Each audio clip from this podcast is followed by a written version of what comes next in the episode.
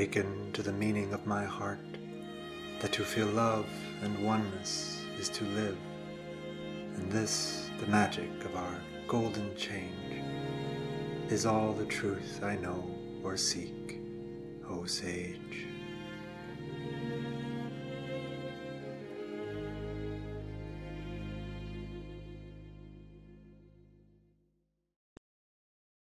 This video will discuss the inner being in the integral yoga. But first, a brief note on how this term and all the others will be used here. The integral yoga is not a mental teaching or system or philosophy, but a way of psychic and spiritual change. Sri Aurobindo puts this in no uncertain terms.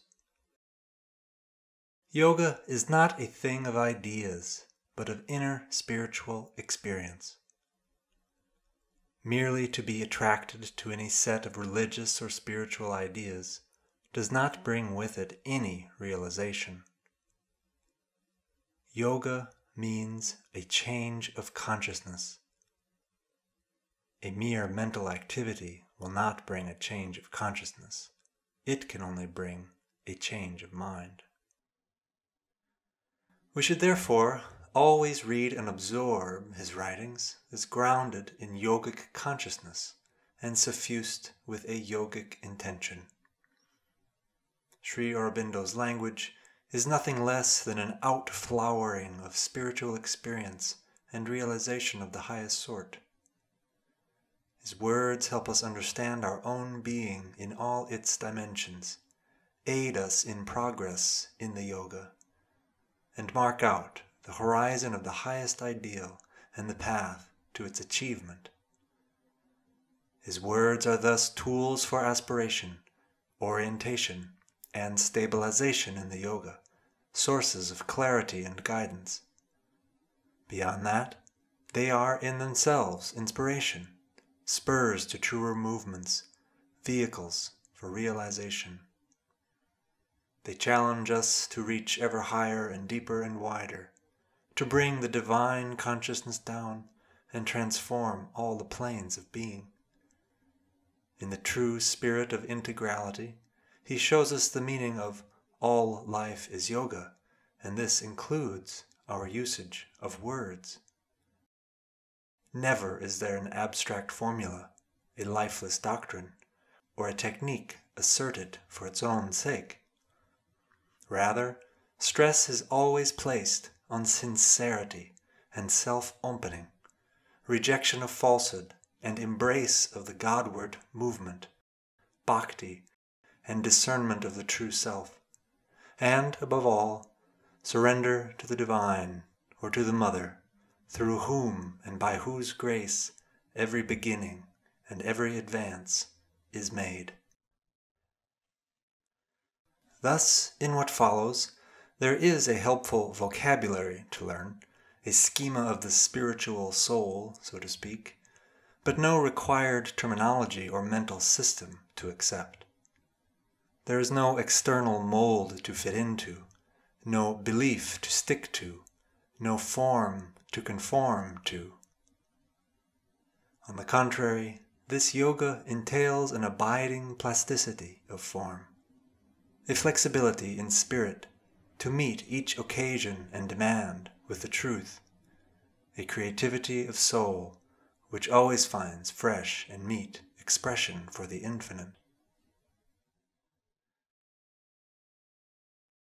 This can be illustrated by the fact that in all 24,000 lines of Sri Aurobindo's epic poem Savitri, the phrase inner being itself does not occur once. And yet, the journey of discovery of the inner and true being is written onto every page. One canto is even entitled Entry into the Inner Countries. I say this just to stress once more the importance of sincere orientation.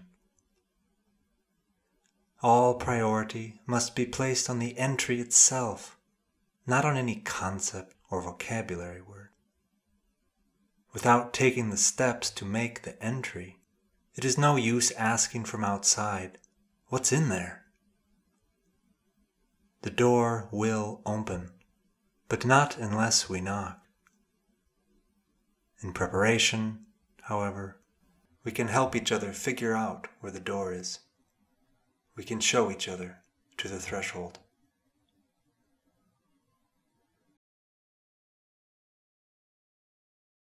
And so, in talking about the inner being in the integral yoga, the point is not to define it or teach about it, but to describe what is at stake in its realization. Certain distinctions are helpful, but only so that we can better recognize and experience in ourselves the thing itself. With that as preface, we're now able to embark. When we hear phrases like inner being and outer being, each of us to different degrees probably gets some intuitive sense about what is being talked about. However, the simplicity of the words should not deceive us. The more we contemplate the difference between inner and outer, the more questions arise. What exactly is the difference? Where is the boundary between inner and outer? Which of the two do I most identify myself with? Who am I, or what do I think I am, in relation to my inner being? Am I in touch with it? If so, how often? How regularly? Why not consistently? Constantly? What would constant contact with my inner being even mean? Then, on the other side, whence this attraction to the outer being? Whence the strength of its tug? This deferral to the yelps and pleas of external nature and external self? Whence its dominance over my movements, thoughts, and troubles? Whence also the resistance of the outer being to the inward change. This simple heuristic of inner and outer sums up the starting point for the whole contemplative or spiritual quest of humanity. Note that it is not a matter of being introverted or extroverted. Those concepts only apply to the outer personality and are at best surface markers of acquired social habits. What is at stake with inwardness, introspection, inner recollection, contemplation, interiorization, etc., is a dimension of our being not caught up in the outer personality, but rather standing behind it, turning inward to our soul and psychic personality. The inner being is not determined by outer social habits. It is not driven by the egoistic desire and mind. At the farthest reaches, it cannot be identified with the time-bound self. Its essence is peace and poise and clarity of consciousness These are just a few of the many discoveries humanity has made in its travels through the inner countries.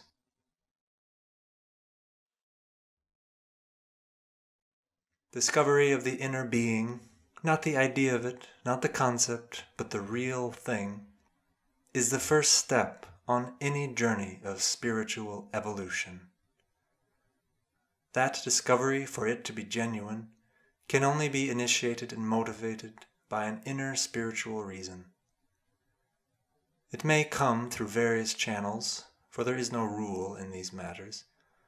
But whether we are driven by a physical challenge or illness or life crisis, or by an urge within us for a deeper meaning and aliveness, behind them is the call of the higher spiritual truth within us which our psychic being pushes us to heed. It is a call to stop living in the external self, to awaken our consciousness and grow in it, and to center ourselves in our inner being in preparation for the heights. As Sri Aurobindo puts it in the synthesis of yoga, the call, once decisive, stands. The thing that has been born cannot eventually be stifled. Even if the force of circumstances prevents a regular pursuit or a full practical self consecration from the first, still the mind has taken its bent and persists and returns with ever increasing effect upon its leading preoccupation. There is an ineluctable persistence of the inner being, and against it circumstances are in the end powerless, and no weakness in the nature can for long be an obstacle.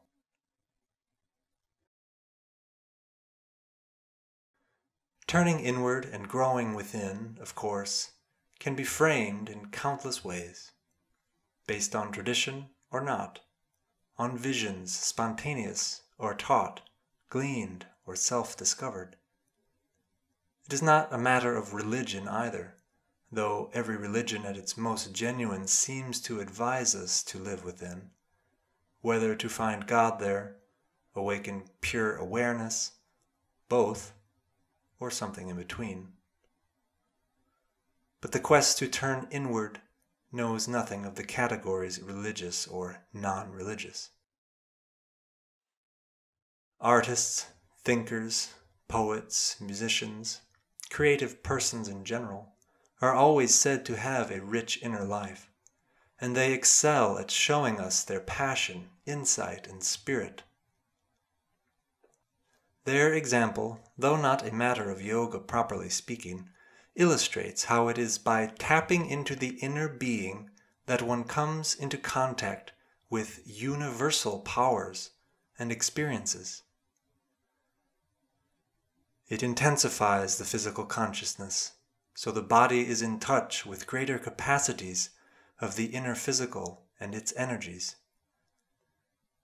It strengthens and empowers the vital consciousness so that one's life force acts in touch with the inner vital, with a full comprehension of human ardor and luscious feeling.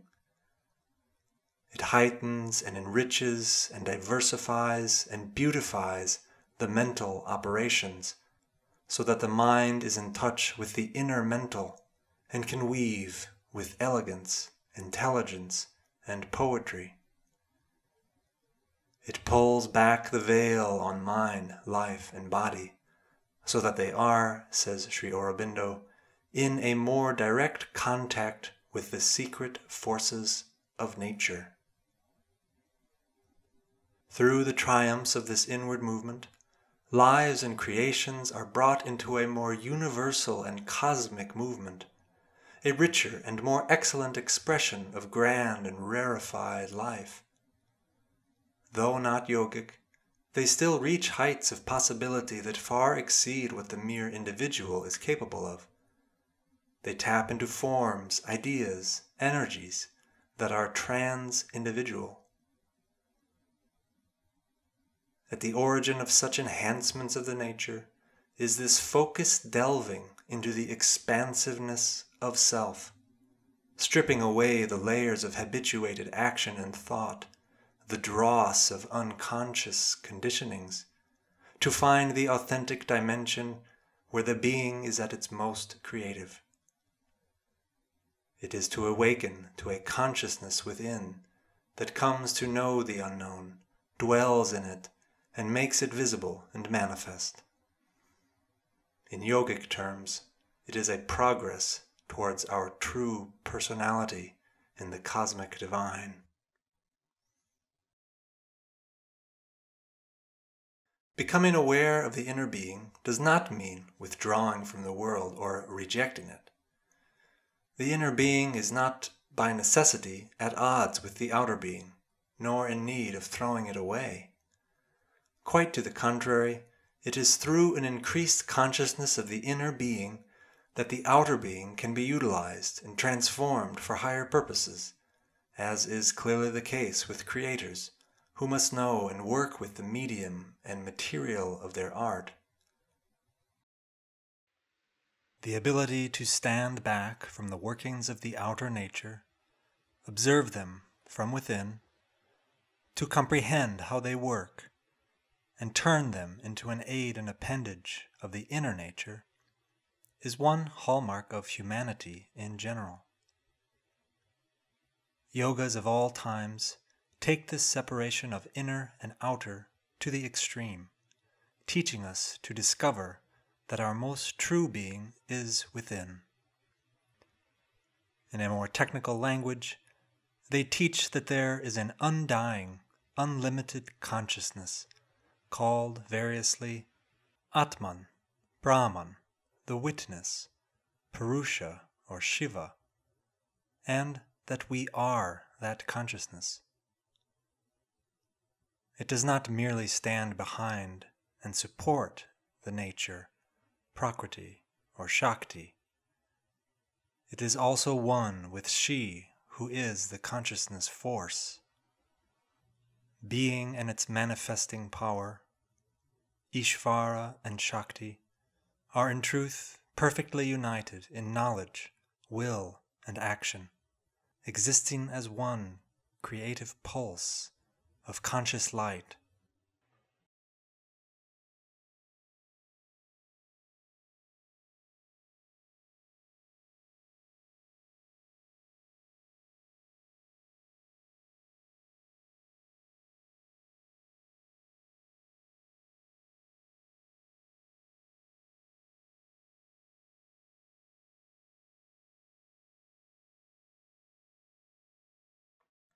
It is important, however, to remember two things here. First and foremost, the integral yoga is not about attaining powers or siddhis for their own sake, but rather focuses entirely on yoking oneself to the divine, so that the divine can work through one for the sake of all, and never in terms of an individual attainment. Secondly, the integral yoga is not a world shunning asceticism, not a withdrawal into pure observing, dissolution into nirvana, or an absorption in the transcendental absolute, but a yoga of cosmic transformation, of the spiritualization of the earth nature, and above all, of the divinization of life. In many spiritual teachings, growing within comes with the instruction to turn away from sense attachment, to renounce the ways of the world, to disarm the ego's desires, and so on. All steps that are variously necessary along the path. In the integral yoga as well, there is the necessity of rejecting whatever remains stuck in the ignorance whatever does not correspond to the aims of the yoga, whatever contradicts the deeper realization and call of the divine, all the tugs and pushes of the lower physical, lower vital, and lower mental ranges. Such features are concomitant with the quest to purify the nature. Their goal is to tear oneself from the hold of the obscurities, darknesses, difficulties and impurities of the outer being, so that it can instead become a channel of the luminous and numinous. This means discriminating between what is transient and eternal, what is of superficial value and what is of lasting or everlasting value. It means calling upon the will to make the psychic and spiritual change. These instructions are given so that we will purify our being, grow in awareness of the inner being and the spiritual self, and thus consecrate ourselves to the divine in our entirety, as an integral whole which includes every plane of being, from the physical earth nature up to the supramental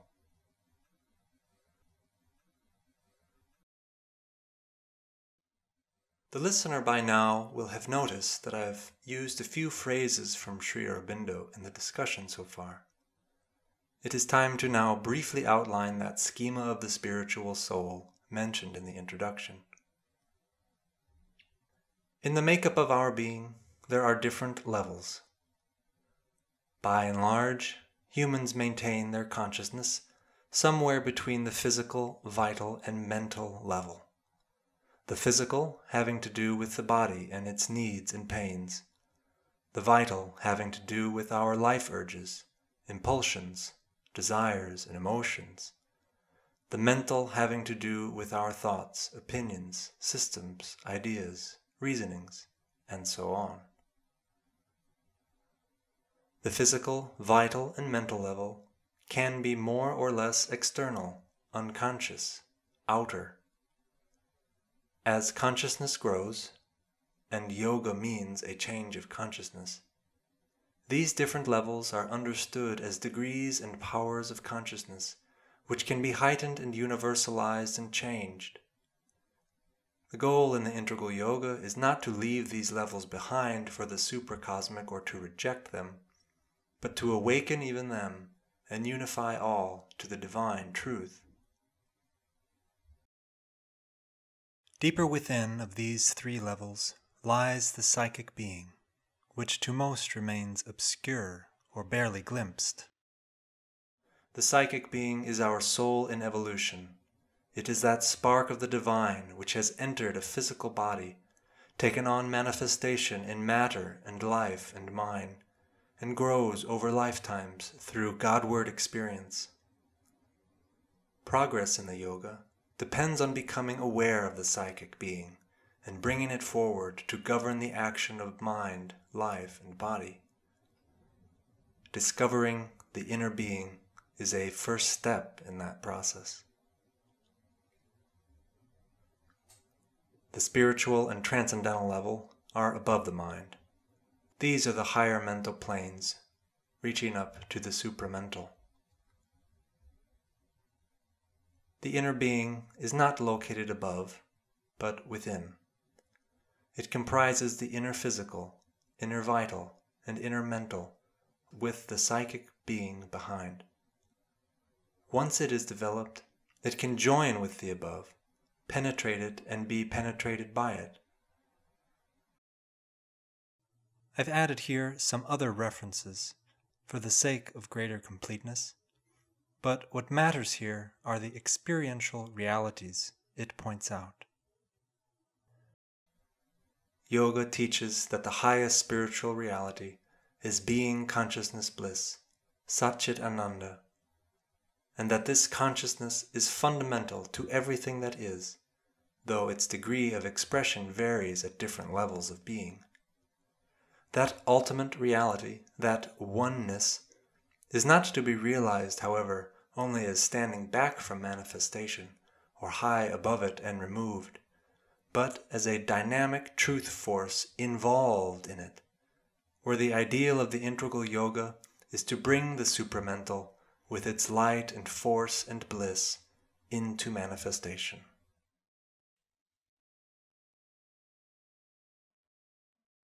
Beneath or behind our normal waking consciousness, then, there is a vast sea of activity, including the occult or hidden, the subliminal or subconscious, as well as the superconscient activity of consciousness. A much freer and larger and more expansive movement of forces of consciousness of every type, all of which have their source and value and reason in the divine consciousness.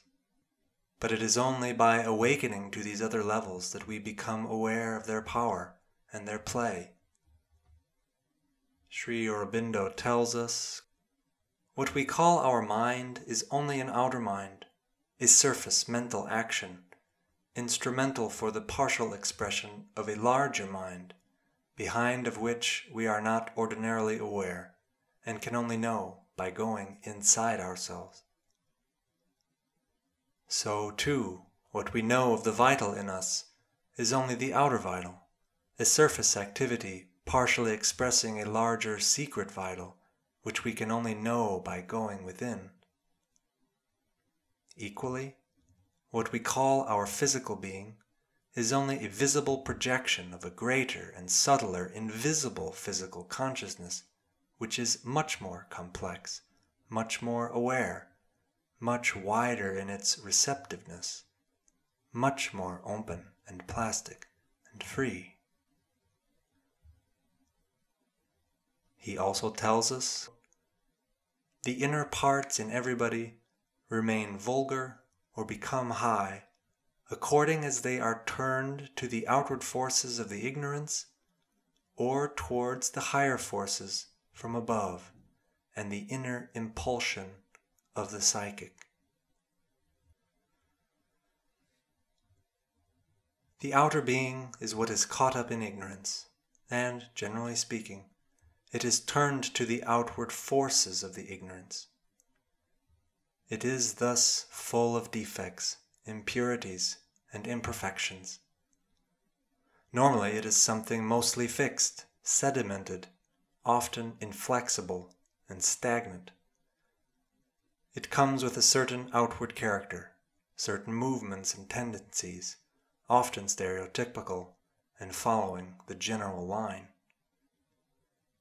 The outer being, for most, is that entire mass of unthinking habit which drives us into repetitive cycles of desire and consumption, of thought pattern. It identifies with the limited body and its small personal mind or ego, and so fears death. Its vitality is largely restricted to a set of narrow wants and minor satisfactions though it suffer miserably to attain them.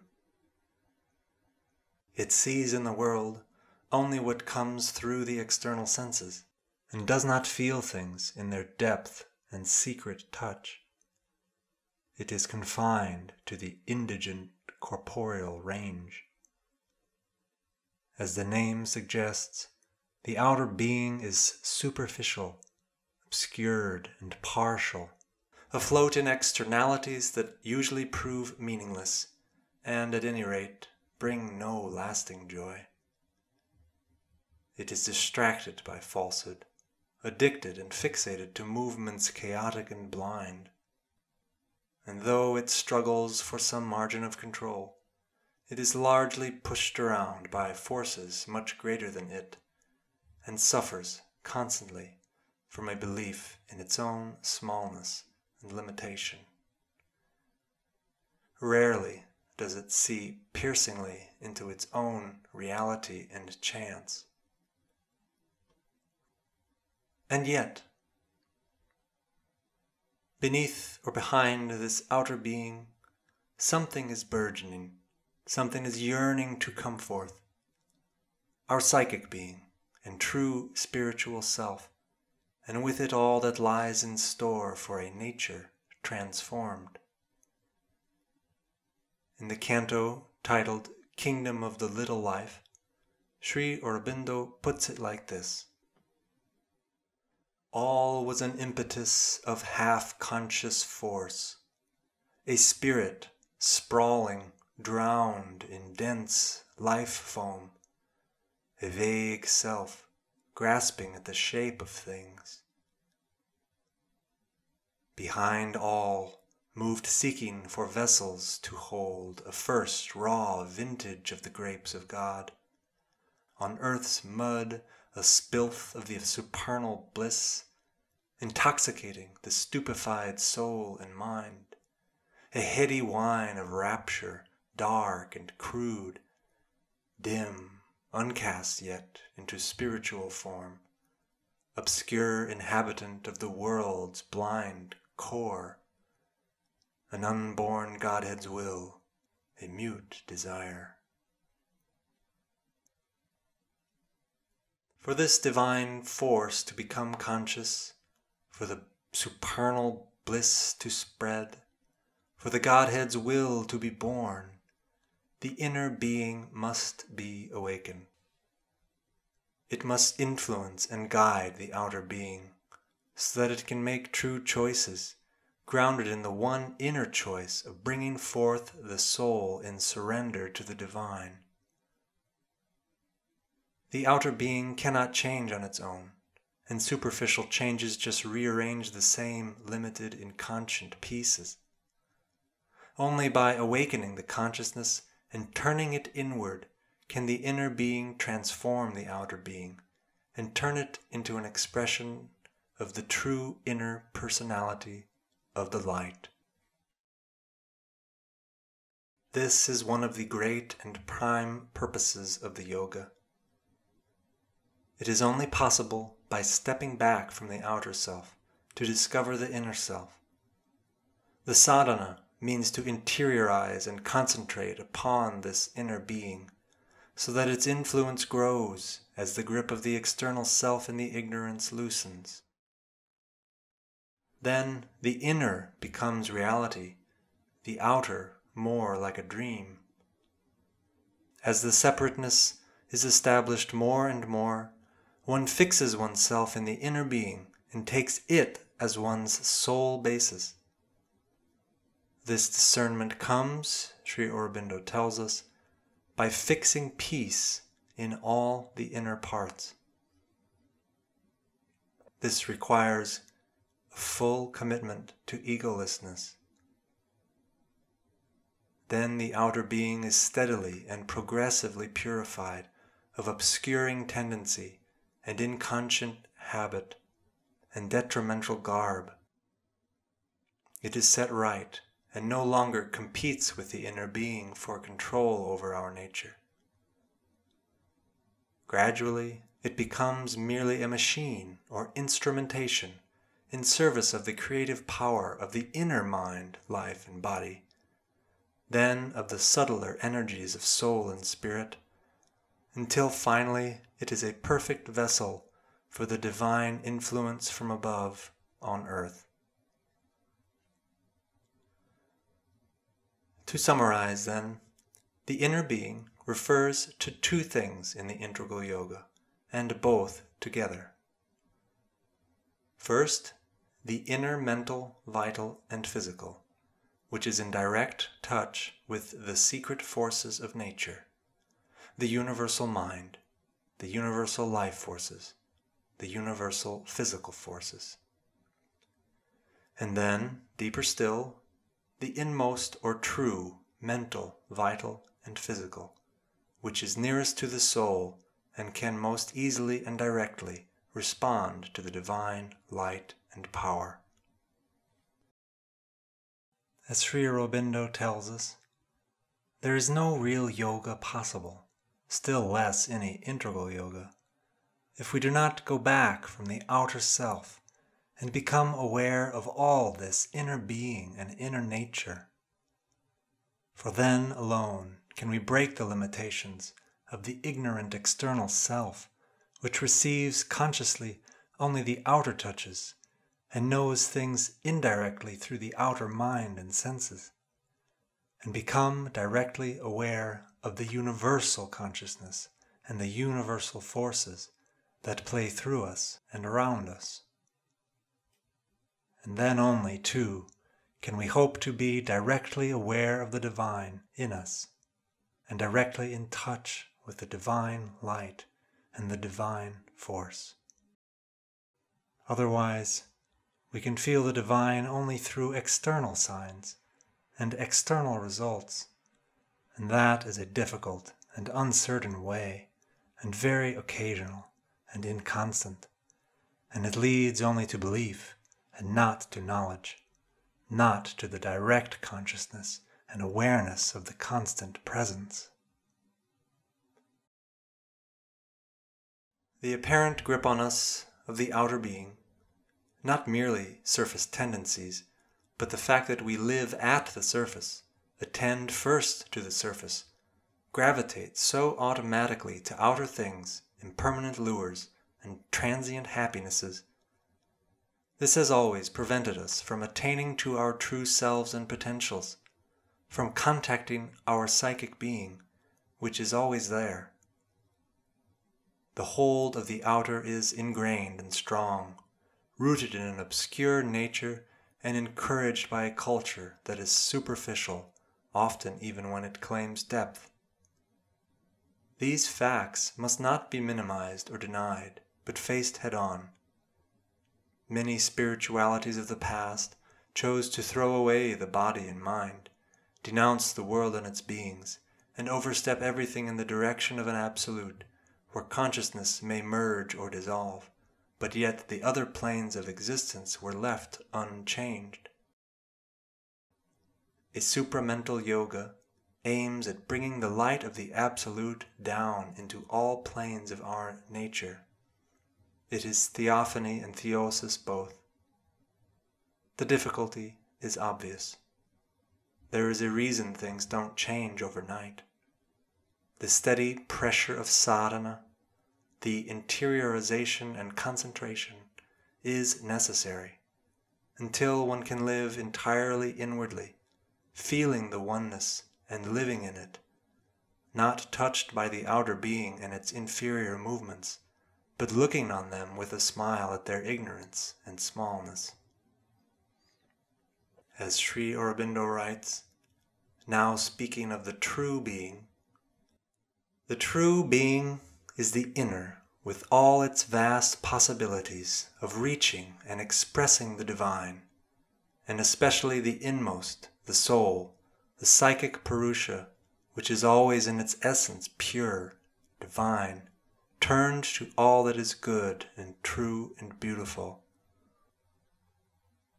The exterior being has to be taken hold of by the inner being and turned into an instrument no longer of the upsurgings of the ignorant subconscious nature, but of the divine. It is by remembering always that and opening the nature upwards that the divine consciousness can be reached and descend from above into the whole inner and outer existence, mental, vital, physical, the subconscious, the subliminal, all that we overtly or secretly are. This should be the main preoccupation. The inner being is an infinite reservoir, filled with peace, tranquil and strong.